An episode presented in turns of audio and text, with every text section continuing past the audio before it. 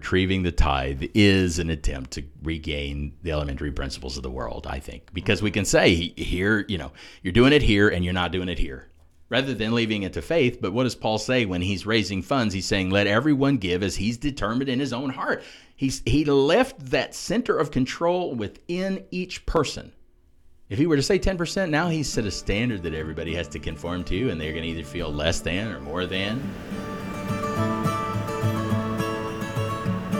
Welcome, everyone, to the Faith Recovery Podcast, where three failed pastors, me, Alex, Kent, and Nathan, are seeking to recover from bad ideas about the gospel and recover the true gospel. And we're in a series, Recovering Faith. This is episode six. We're continuing to talk about how we need to be saved from corrupt society. Yes. And point number one today, we're diving right in. Hmm. The notion that we need to be saved from our corrupt society, which manifests perhaps most malevolently through our religious systems, has urgent implications for the church. That's a long one. Wow. Yeah. Most malevolently. I can't even say that word. Through our religious systems. Yeah. Now, Yes. why and how does it manifest most, perhaps most malevolently through our religious systems? That seems to be a strong claim. It is. Yeah. Um, well, and we talked last time, and we quoted good old Hitch. Christopher And, uh, Hitchens. Christopher Hitchens, yeah. And, you know, he, he's just saying that religion tends to ally itself with these these kind of negative phenomena uh, in human existence. So tribalism, patriarchy, these kinds of um, ways that it it seems to intensify the the power of the powerful. And so even in Christianity, that people would critique and say, well, you know, the Paul in his letters, he's telling the slaves to be good slaves. You know, he's not telling the masters turn your slaves loose. He's telling the slaves to just be better at being slaves. Um, and so, not only do we get this human authority that that's kind of it's it's coming down from above us and it, and it's really supplanting human morality as uh, Milgram noted that we we go through this shift in our thinking. We go from making decisions based on our conscience and our sense of right and wrong to making decisions based on how to better serve the authority above us. Uh, and and so let's say you're in a human system where the government is wicked and it's commanding its citizens to do things that are just classically wrong. Um, and then they that that government then begins to say, well, we are divinely appointed to do this. So not only do you need to do what we say uh, when we're present, but you need to think what we think, and you need to do what we say when we're absent.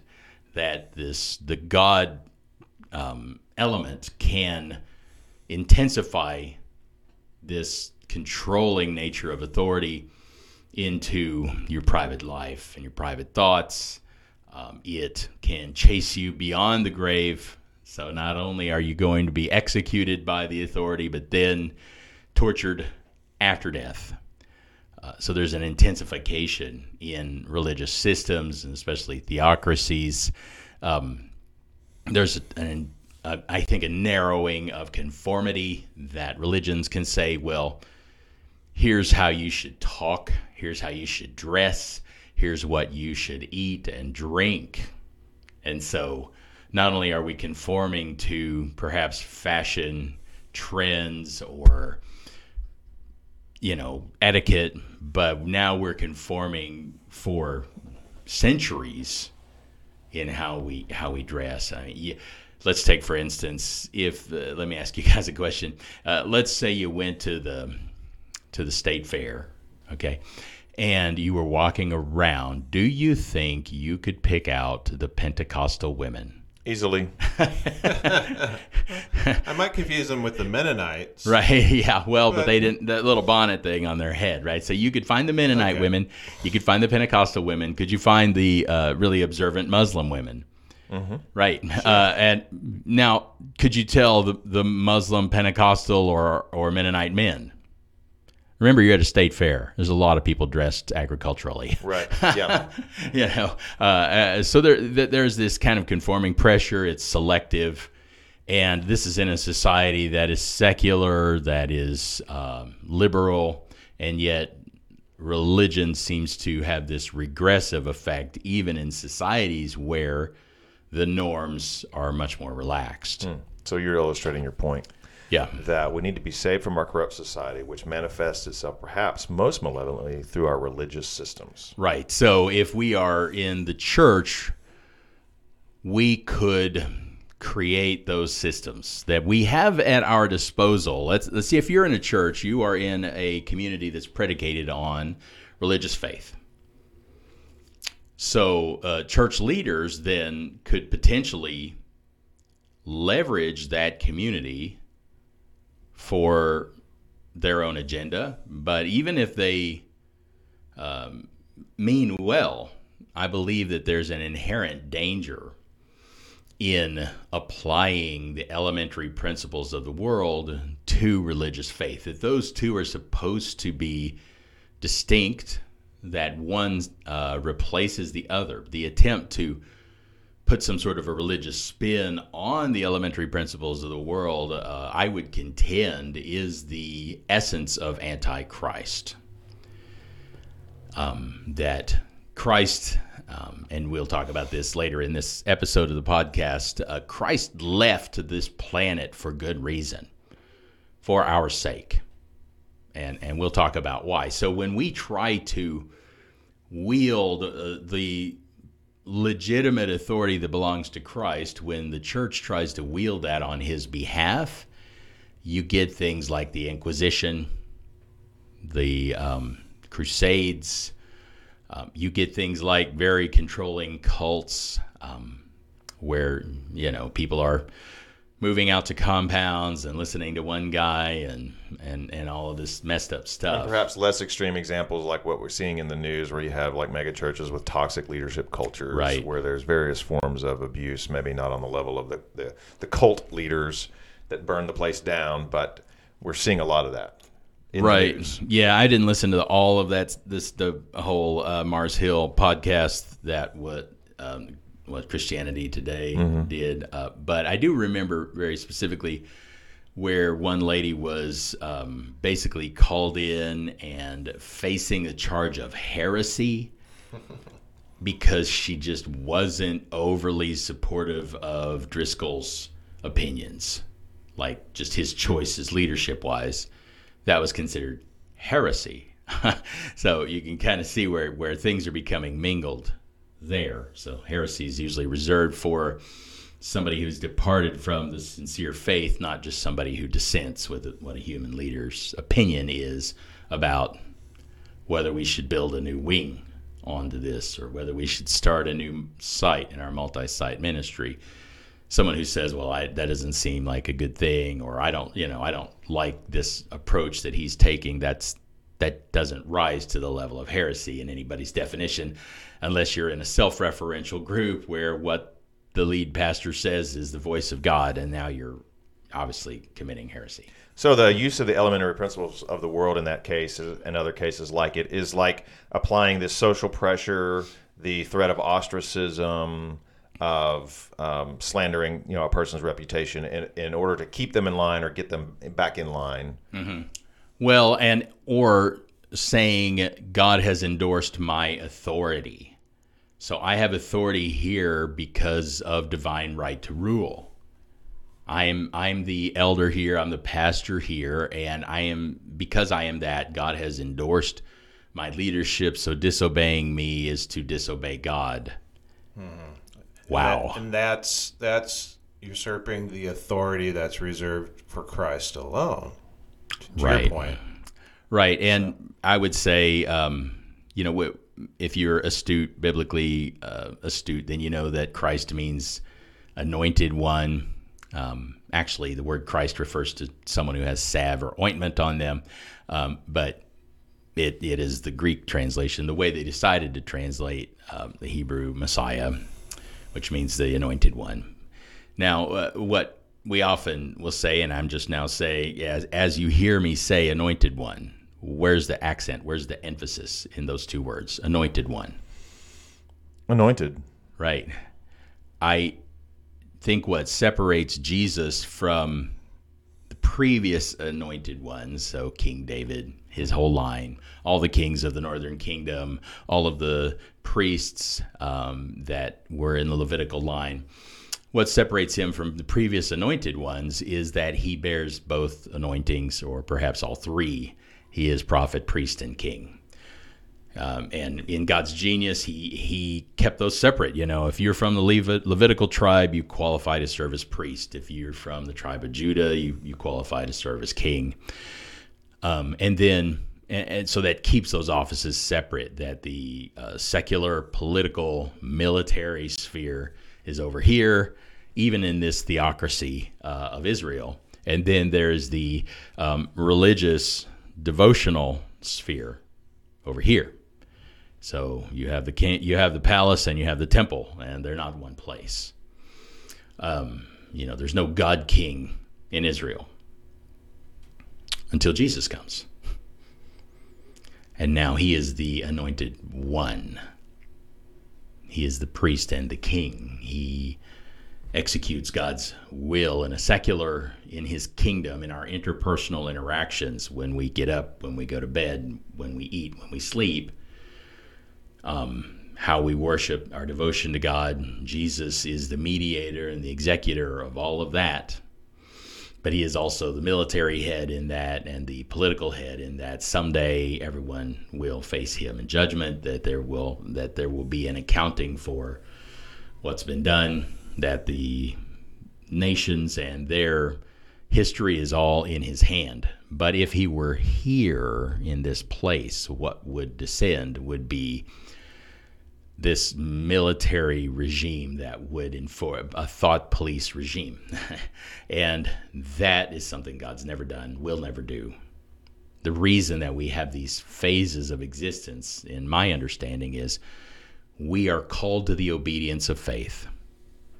And that means that we have to be given latitude to disbelieve and to dissent. Do you mean uh, we're called to the obedience that is faith?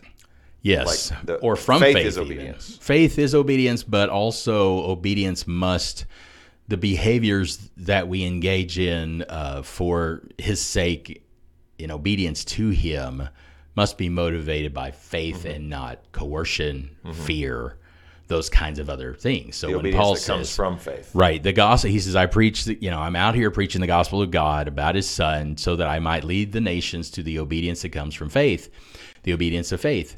Um, that's how the kingdom of God works. Mm-hmm. So if Jesus is here and he's sitting on a throne in Jerusalem and there are hordes of armies around him, and if we decide, well, I just don't want to be a Christian, you know, the U.S. decides we're going to be secular, you know, that you're you're really thumbing your nose at at right there in his face, and you know that that this in person um, regime is something that requires immediate enforcement, and now people don't have the opportunity to obey from faith.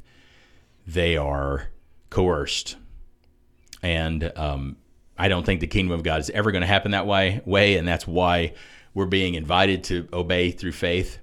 And then those who have obeyed through faith are invited to be in the in person kingdom so that there's never this coercion. What happens when somebody begins to say, well, Jesus has extended his authority through me? and now I uh, I possess his authority. I wield it. He means for me to be the in-person authority over you. Man, that becomes poison. That's that's just diseased and sick and I think that the Bible even precludes it. If you read the book of James, what you see is, is that James is dealing with I, I think the primary thing that James is dealing with is is abuses in a church setting you know, he, he's saying, "Hey, I'm writing to you who are redeemed, you you out there in the church." And and then you know he says stuff like in James 1:20, and it's really important where he says um, the the wrath of humans does not accomplish the righteousness of God. Why does he say that? Is it because some of those people had become indignant about what was going on around them? You know, they had this revolutionary mindset that how how can we tolerate all of the injustices around us and, and what we see the Romans doing? You know, So people are wanting the righteousness of God. they're wanting the righteousness of God, but they're trying to accomplish it through the wrath of humankind. They want they mm-hmm. believe that if they can get organized, if they can, you know, rally the troops and proclaim the idea of justice, and we get enough people behind this, we can overthrow the oppressive and inju- unjust regime. Um, and that's messed up. That's relying upon the elementary principles of the world. Right. Wrath, the wrath of humans is to is, Right. is is a, is a manifestation of the elementary principles. Right. And so, uh, if the beginning of James 3, James says, you know, let not many of you be teachers. Someone can control their tongue. You know, their uh, the tongue can't really be controlled. He says, um, so here are people who they see themselves as um, the mouthpiece for righteousness, for good, and they want to be heard. Right. Um, but unfortunately, that drive to change the circumstances around us, to kind of terraform society around what we believe to be the will of God, becomes very dangerous. Nobody, it's like the ring of power in the Lord of the Rings, right? If we just had it, we could do good with it. And and what what James would have us know is is that there's only one Lord of the Rings, and you know um, that Satan. It, this is Satan's protocol, his enterprise um, to do that. So in James three, uh, Kent, you want to? Who is wise and understanding among you? James says. Let him show it. Let them show it by their good life, by deeds done in the humility that come from wisdom. But if you harbor bitter envy and selfish ambition in your hearts, do not boast about it or deny the truth. Such wisdom does not come down from heaven, but is earthly, unspiritual, demonic. Ouch. Yeah, Demonic. it, but it is, and you know that's that's what's crazy about it. And we've talked before about this. Um, but the if the elementary principles of the world are a thing, and that it's possible to harness those to start a religious movement, and then use them within that religious movement to oppress people and remove their freedom, we'd better just leave it on the shelf. Because it's essential that people be free in order to become truly good, truly moral, truly loving. Right. They can't be coerced into it. They can't be manipulated into it, uh, or else it's not authentic. Right. And no one no one is wise enough, kind enough, generous enough to take hold of that kind of power and not be corrupted. That's why I say it's like the it's like the one ring. Once we take hold of, of the power to tell people what to do, and they do it because they think that's the voice of God, nobody can be trusted with that, you know. I mean, there's some reason that someone like Joseph Smith, and I don't think he started out as a bad guy. He probably wasn't an honest guy, but I think he told himself he was doing good things. Or, or even Mohammed, you know, I, I don't think he was a bad guy. I, I think he told himself he was doing good things. Um, but the longer those guys went on, you know, they both start out as loving, faithful husbands, but by the end of it, all the women in the movement belong to them. You know, that, hey, I just heard from God. He told me I'm supposed to marry your wife and you're supposed to go off and die. You know, And it's like, what? you know, you know? Uh, but that kind of power, just nobody can be trusted with it. They always become corrupted by it. You know, we, we could think, well, James is calling out somebody that's obviously bad. He's obviously a bad guy. Um, and he's trying to help us see that no, I'm, I'm calling out people with good intentions. And I'm trying to help them understand you cannot go about it this way, you know? And so, um, And church is a place where we have good intentions. We're trying to get people to live right, to and to do good. right. And the temptation is to use worldly means to get people to live right and do good. Right, and so we see what they were, um, what these worldly wise people were aiming at, uh, and the rest of that passage in James in three sixteen through eighteen. Uh, you For where you have envy and selfish ambition, there you find disorder and every evil practice. But the wisdom that comes from heaven is, first of all, pure, then peace loving, considerate, submissive, full of mercy and good fruit, impartial, and sincere. Peacemakers who sow in peace reap a harvest of righteousness. Yeah, and the word for righteousness in the Greek is also means justice, right? He had previously said that the wrath of God does not produce the, the wrath of man does not produce the righteousness of God, and here he's saying Right. it's peacemakers who sow in peace, Exactly. and he's and he's filling that in with like submissive, full of mercy, uh, considerate, which is a very kind of hands-off, non-controlling, non-manipulative approach to people. Right. I think that's your point. Yes. Yeah. I mean, Jesus says that, hey, if somebody wants to be the leader, let him be the servant. Um, you know, that, that there is this total shift in the kingdom of God. And yet we've really imbibed in today's church and megachurch, especially, we've kind of imbibed the, the spirit of the age in that churches are more like institutions with a board of directors and a CEO. And so there's authority to be had and the one at the top has most of it, you know, um, and all of it is contingent on the, those duly authorized officials and stuff like that. But this um, this idea that you know the, these people were just wanting things to be fair, and isn't that what we want? Mm-hmm. And yet, if they if they go about it in a worldly way, that that James says that's demonic. And so it's not some sort of benign thing like, well, you know, the ends justify the means. They don't. they never will. I mean, it's like, look at this big church and all the things that we're doing and everything. And it's just like, man, I don't, I just don't think it's worth it at the end of the day. That there's, there's just too much um, getting our hands dirty in, in just the day to day. I mean, even small things like just keeping somebody in the dark, just controlling the flow of information, just nuancing somebody, um, using your particular charisma or whatever on them. All of those are those are violations of the gospel standard. Those aren't just benign neutral tools. Those are ways that we are violating the very essence of the gospel. charisma is something I think we're particularly susceptible to. I mean, we might, as evangelical Christians in America, we might um, point out uh, deception, deceptive practices, and we might say that's that's that's over the that's crossing the line. But we wouldn't say that charisma or that relying upon we wouldn't notice that we rely upon charisma in our churches. We wouldn't even notice that Right.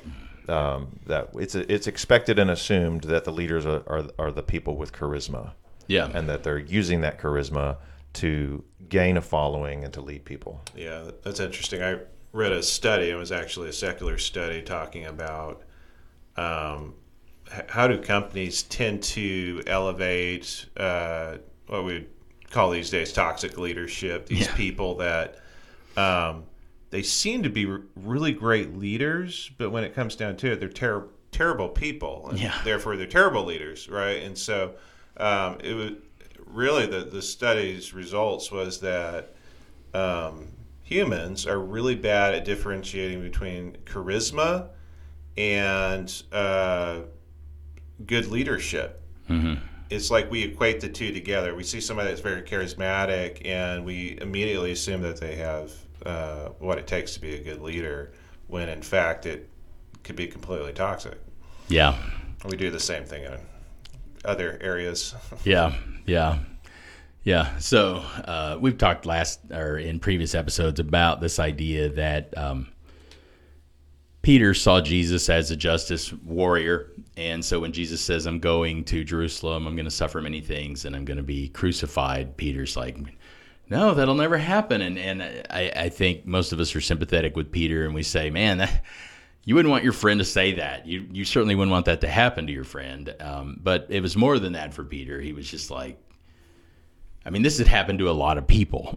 a lot of would-be messiahs had already been crucified. You know, Jesus wasn't some special case. But Peter's like, that can never happen to you. you know, you're you're the one. You're finally here. You're here to make things right. How could it possibly happen to you? And so Jesus' response to Peter is in no way hyperbole. He says, "Get behind me, Satan." that that is a demonic voice that says you have a lot of potential. You um, are somebody that we can get behind, and um, you're going to make things different here. All of that is the hiss of the ancient serpent. And we need to run. We need to be terrified when that voice rings in our ears. Mm-hmm. And Jesus, uh, being the wise and uh, and only righteous person, you know, recognizes that that sound. So, so, so, so the temptation was to rely upon his human intelligence, his his abilities, even his divine abilities, mm-hmm. uh, to make things happen in this world, to get things done, uh, to use, um, to, and to, to coerce people, yes, uh, uh to get good things done. And so, in that way, it was satanic, and it was relying upon the elementary principles of the world. Right. It it really is the the demonic voice says, um, accomplish accomplish good through the exercise of power and the uh, the voice of Christ, the real righteousness is accomplish God's will through submission to weakness. And what most people don't really grasp is that the experience of dying is uh, the pouring out of strength. You know, we say you become quite ill and and you are weak. You feel weak. You're maybe you're bedbound or whatever. You're becoming weaker, but you still have some faculties.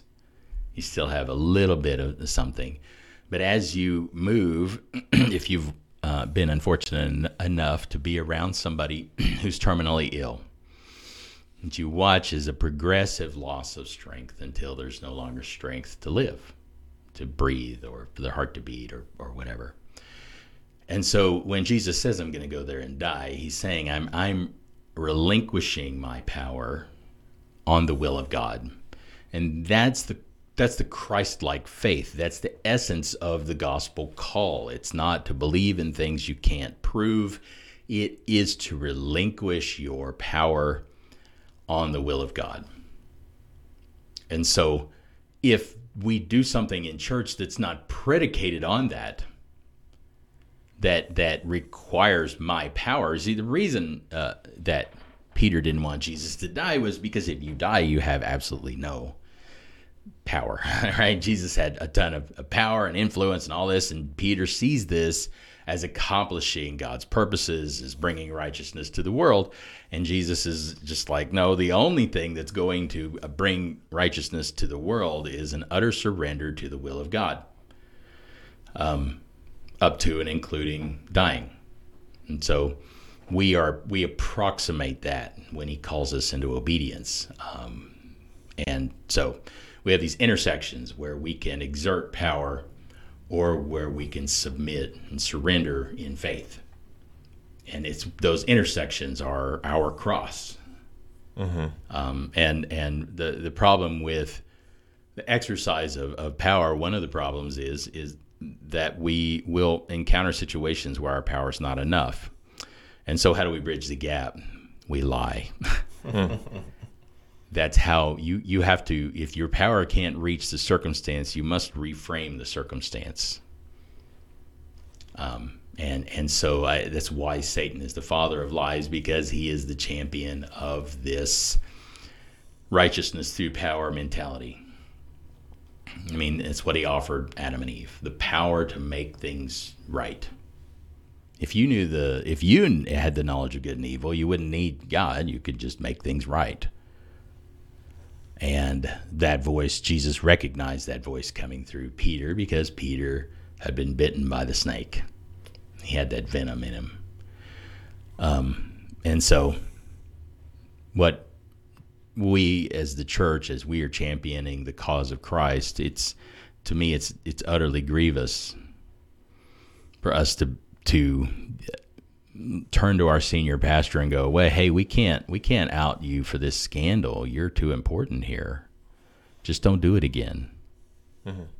You know, er, a lot of these leadership scandals they they're not a solo enterprise. They're people who top Oh, yeah. leaders who turned a blind eye, you know, who, who kind of got a whiff of something that was troubling, but was like, well, we, we really can't confront him on this, or we can't out him for this. If he, you know, if he's not at the helm, this organization will go down. A lot of people's livelihoods are, you know, at stake. The cause of Christ is at stake. They begin to believe. And so the, the corruption spreads through that person. Yeah, uh, and I think that makes a strong case for a lot of factors that you know. I, I think we tend to accept um, into our Christian circles or into the church. You know, I'm just thinking of ter- terms like, you know, well, they're very influential. You know, uh, or charismatic. We talked about people that are very charismatic. He's, you know, he, he's a strong teacher Yeah. you know like all, all of these things we we give credence to what we see as talent or giftedness um, without realizing that at some level you know if we allow that to be the dominant force we're relinquishing control or authority to someone else that, that is meant for christ alone Right. yeah Yeah, and uh, you know organizations work well with top-down human authority because that's what we're used to. Uh, we don't like faith, and so if we can give people the assurance of an afterlife without having to exercise faith, then they will take it, and we will give it, and you can build a big old church. Um, I went uh, when we were on vacation in Hawaii, and we visited a church. Uh, I think I mentioned it. Uh, maybe I probably mentioned it off camera. Um, but this church was it was somewhat small. It had been there a while. Uh, there were clear there's clear leaders. It was a husband and wife uh, couple, and the wife was speaking that morning. And what we Jamie and I both noticed is, is that every time the wife she would have all these asides and these kind of personal references and stories and some of them were, were kind of biting and caustic and sarcastic. You know, you could tell that there was some burnout in this couple. Um, but everybody in the in the crowd would just laugh. we're like, "What are you laughing at?" Right. Is there a joke? Did I miss it? Right. Yeah. But it, it was like there's an agreement between the the leadership couple and the church. Like, you know, we we will shoulder the burden of of leadership, and you will affirm us, and and we're all going to be in this codependent relationship. And so those people out there who are looking for that kind of codependency, they want a mascot for their virtue. They want someone to, you know, that they can kind of vicariously live through and to celebrate. They they want a human that that can be their savior. And church leaders are very prone to step into that role. A lot of people get into church leadership because they're narcissistic just like a lot of cops are out there because they have control issues you know i people people go into into jobs that don't pay well because of other things and and so it's if we said look it's it is endemic it's essential to the christian life that we reject this principle of right through power you know might makes right in, in kind of the old uh, Camelot construction, you know.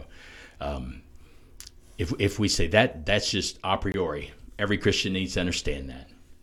You know, out in the world, yes, if you're a Christian police officer, you have to you have to use the the elementary principles of the world. If you're a Christian politician, whatever, understand that in your personal life, in your home, you know, yeah, with your kids, they're under the elementary principles of the world, okay? They're not people of faith. We get that, right? So there needs to be a consequence, there needs to be authority, all of that. There needs to be some conformity even in the home. When it comes to a Christian husband, Christian wife, no. right? There's no, hey, you, you either get on board or I'm going to, I will yell at you, right? Um, I will take something away. I will withhold or I will um, somehow coerce or cajole. You won't hear the end of this until you conform. Do you see how all of that is toxic in a marriage? Right? None of that belongs. And how the gospel can make a marriage actually function and work if both parties are rejecting the elementary principles of the world, are resorting to faith instead, and resorting to love. Um, so that uh, if they've banished all thought of getting a fair shake from their spouse and they are just saying, I'm going to be faithful a, a marriage like that can can endure. you know, it can it can weather a lot. You know, so that that needs to be the a priori. That's our default mode as as we interact with with our peers in the world. That we we aren't trying to one up. You know, we don't walk into a group and try to get the upper hand or whatever. We're there to serve we're there to love. We're there to trust that God's going to carry out His will through us or whatever. So, do you end up in a church? You know, because today's episode tends to be more focused on church. We started by mm-hmm. saying it has implications for the church. Do you end up having to use the elementary principles of the world in church if you set up church as a worldly inst- organization? You yes, know, like with budgets and yes, and salaries and buildings and, and grounds and sort of all the other trappings of a, a, worldly organization. If you go there, then you end up having to rely upon the elementary principles. Of course, yeah. I mean, you don't have to, I guess, if you um, if you really have a ton of faith and you say, you know, we're just going to pray for the resources, we're going to pray for the right people. Um, we're going to have healthy confrontation when somebody does something wrong, loving, redemptive confrontation. Um, but we're not going to resort to this kind of punitive approach or manipulative approach. Um, you, you could probably do that in faith. There's just more on the line, more at stake. And so it becomes harder and harder. You think about, so think about Saul, King Saul in the Bible, right? He's humble, man. The guy doesn't want to be king. you know, he's hiding in the luggage when it's time to announce him. yeah, he's kind of a simpleton, you know his dad's like, "Hey, go find my donkeys," and he's like, "Find the donkeys, find the donkeys." I mean, he's gone for weeks, you know. Find the donkeys, uh, and he finally the servant's like, "Dude, let's just, you know, we're not gonna find these donkeys. I, I, think your dad's now worried about you. Let's just go home." He's like, "Find the donkeys," you know. he's just, he's not the type of guy to just really try to grasp at power or become toxic, and yet when it's on his shoulders and there's this battle and and you know the Midianites are come out in force and he's supposed to wait for Samuel to come and offer this sacrifice and Samuel is is man he's behind he's trailing. And the longer this goes on Saul's army is defecting. Can you can you feel it? Right? Mm-hmm. you know yep. the nation is at stake. These guys are going to get killed. I'm here and it's on me. And if we don't do something, it's all going to be lost. Mm-hmm. So he takes in hand to, to offer the sacrifice without Samuel. And as soon as he's offered it, Samuel shows up. Mm-hmm. And he says, Man, you, you screwed up. Mm-hmm. Right. And and from that moment on, you know, there's this major decline. By the by the end of Saul's reign, he is literally demonized, attempting to kill his own son with a spear because of his inability to let go of power. I mean, he, he resorts to um, a witch in order to try to, to try to hack the system and overcome his own lack of power. So he, he's a case study in the dangers of, inst- of the institution, um, as is David, as is everybody. So, yes, you can, but you probably won't to me it seems because there because there's a mortgage and yeah. the bills have to get paid. Yeah. And so what are we going to do? What mm-hmm. we're going to have to we're going to have to put some pressure on these people yeah. to give at least 10% of their income. And but, resort to yeah, uh, yeah. give me let's give some examples like right. that. Some, but Paul would never do that. Yeah, because because the tithe wasn't worthy of the church. Um, so even that, even saying even even going back to the Old Testament and retrieving the tithe is an attempt to regain the elementary principles of the world. I think because we can say here, you know, you're doing it here and you're not doing it here. rather than leaving it to faith. But what does Paul say when he's raising funds? He's saying, "Let everyone give as he's determined in his own heart." He's he left that center of control within each person. If he were to say 10%, now he's set a standard that everybody has to conform to, and they're going to either feel less than or more than. Yeah, I, I, and I think Paul would never do that because he, he made it clear in his teachings that that just becomes law. It becomes a new law. It does. As soon as we, you know, somebody gets up and says, well, we need to at least do this. Mm-hmm. You know, we've established a new law, and he was very vocal against that. So.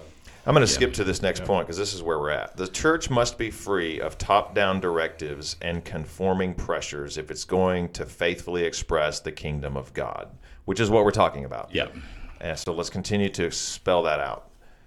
Elaborate Yes. on that. Yeah.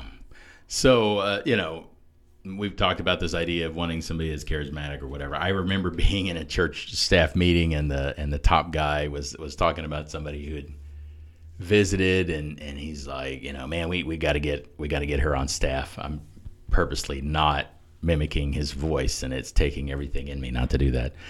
Um, anyway, nobody can quote this guy without without actually resorting to mimicking his voice. It's not possible. Except I'm, I'm doing the impossible. You're you're you're hearing a miracle right now. I'm not mimicking his voice. So anyway, and and this guy means well. I, think he has a heart of gold, uh, and he is. But what's what's interesting about him is because he just doesn't have any guile. He just comes out and says we're you know, we're offering spiritual goods and services in exchange for money. You know, he says stuff like that. Uh, he says what's actually true, but nobody else will say it because he's not apologetic. He doesn't feel that it's bad or whatever. But anyway, so we're talking about this one young lady who had uh, kind of come into our, you know, sphere there, and he was like, "Well, we got to get her on the staff. She's cool." I saw her. She was out there jogging, you know, and she stopped.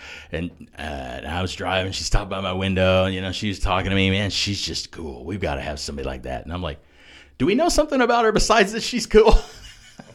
That's it. That's our criteria. yeah, but but you know, here's somebody that's she's young, she's athletic, she's uh, just bouncy, energetic, um, and and because of that, uh, people will listen to her. They'll follow her. That she'll give credibility to what we're doing, and so we need her on staff. Because and, and it's actually true It that is true. she'll that she'll get a following. It's actually true that she'll grow a ministry. Mm-hmm. Uh, and your your point is that that's that's precisely the problem. Is that the elementary principles of the world work, and so we rely upon them. Yeah, And it doesn't produce what we need it to produce ultimately. right, Well, if you look at Romans 16 at the end of, of the book of Romans, Paul commends a lot of people there. He never says, you know, and, you know, commend Junia and these other people because they're so cool, they're so hip, they're sharp, right? He says they suffered, right? They, they've been in prison, they've, they've worked hard all of these things speak of a faithfulness and a provenness, uh, a demonstration of real faith. There's not a single commendation in Romans 16 of, of somebody's inherent gifting. Not one. Go back and read it. Paul shows us what we should celebrate, what we should look for. And it's got to look somewhat like Jesus. Now, I'm not saying that that this young lady didn't love the Lord. She she does. I mean, she's got a ton of faith. She's done great things, but it, we just can't see someone as potential based on these other criteria. You know, we could say, hey, she's you know she's born a lot. She's trusted God here and here and and and stuff, but you know we, we've known her all of two minutes and she's cool. you know that that's not. Um, it's not a good message to communicate really to the church or to the leadership and it's antithetical to the way god picks his leaders um, at least according to isaiah 53 or 50 yeah 53 2 right he had no beauty or majesty to attract us to him. Nothing in his appearance that we should desire him. This being a prop, a prophetic word Yeah. telling about Christ, Yeah. Jesus Himself. yeah Yeah Was it flashy, wasn't showy, he wasn't good looking. might not have been as charismatic as other people. Yeah. There was something else there. Yeah. Well, and he got less attractive, uh, especially as he's arrested, convicted, tortured, beaten, Mm-hmm. hanged on a cross. He got a lot less attractive from there, you know. So uh, it's not about those kinds of things. And when we try to supplement this man of sorrows with um, the gal of coolness, you know, uh, then then uh, we may be just apologizing for God's methods.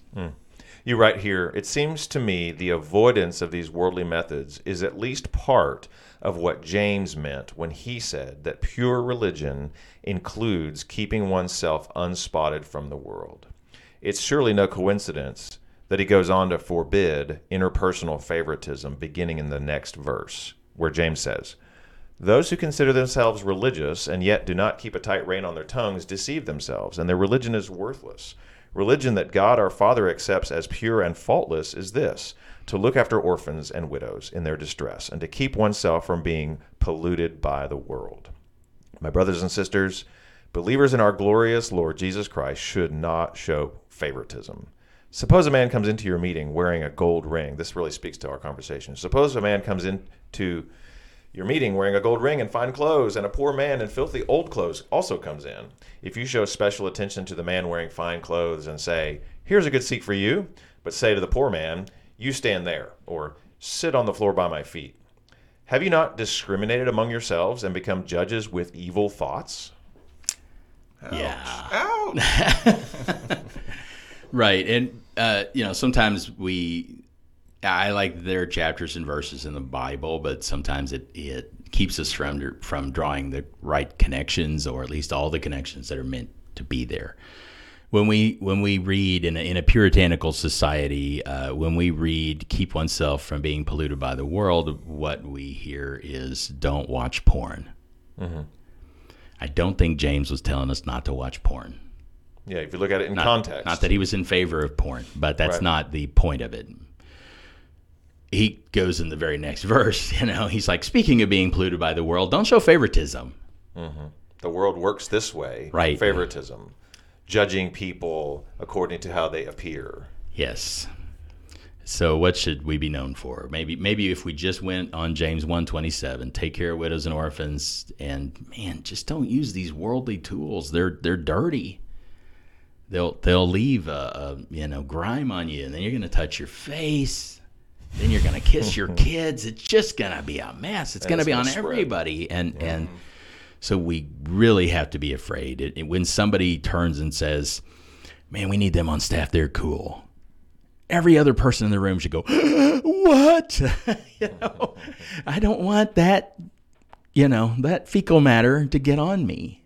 What you just said is just covered in filth, mm-hmm. and and you can But keep with good intentions, with great intentions. Yeah, but you know we've got to you can't discerning. yeah, you just can't roll with the pigs just because you like bacon or whatever you want to kind of an analogy. Hmm. Thanks everyone for your time. If you'd like to continue the discussion, you can email us at discussion at faithrecoverypodcast.com.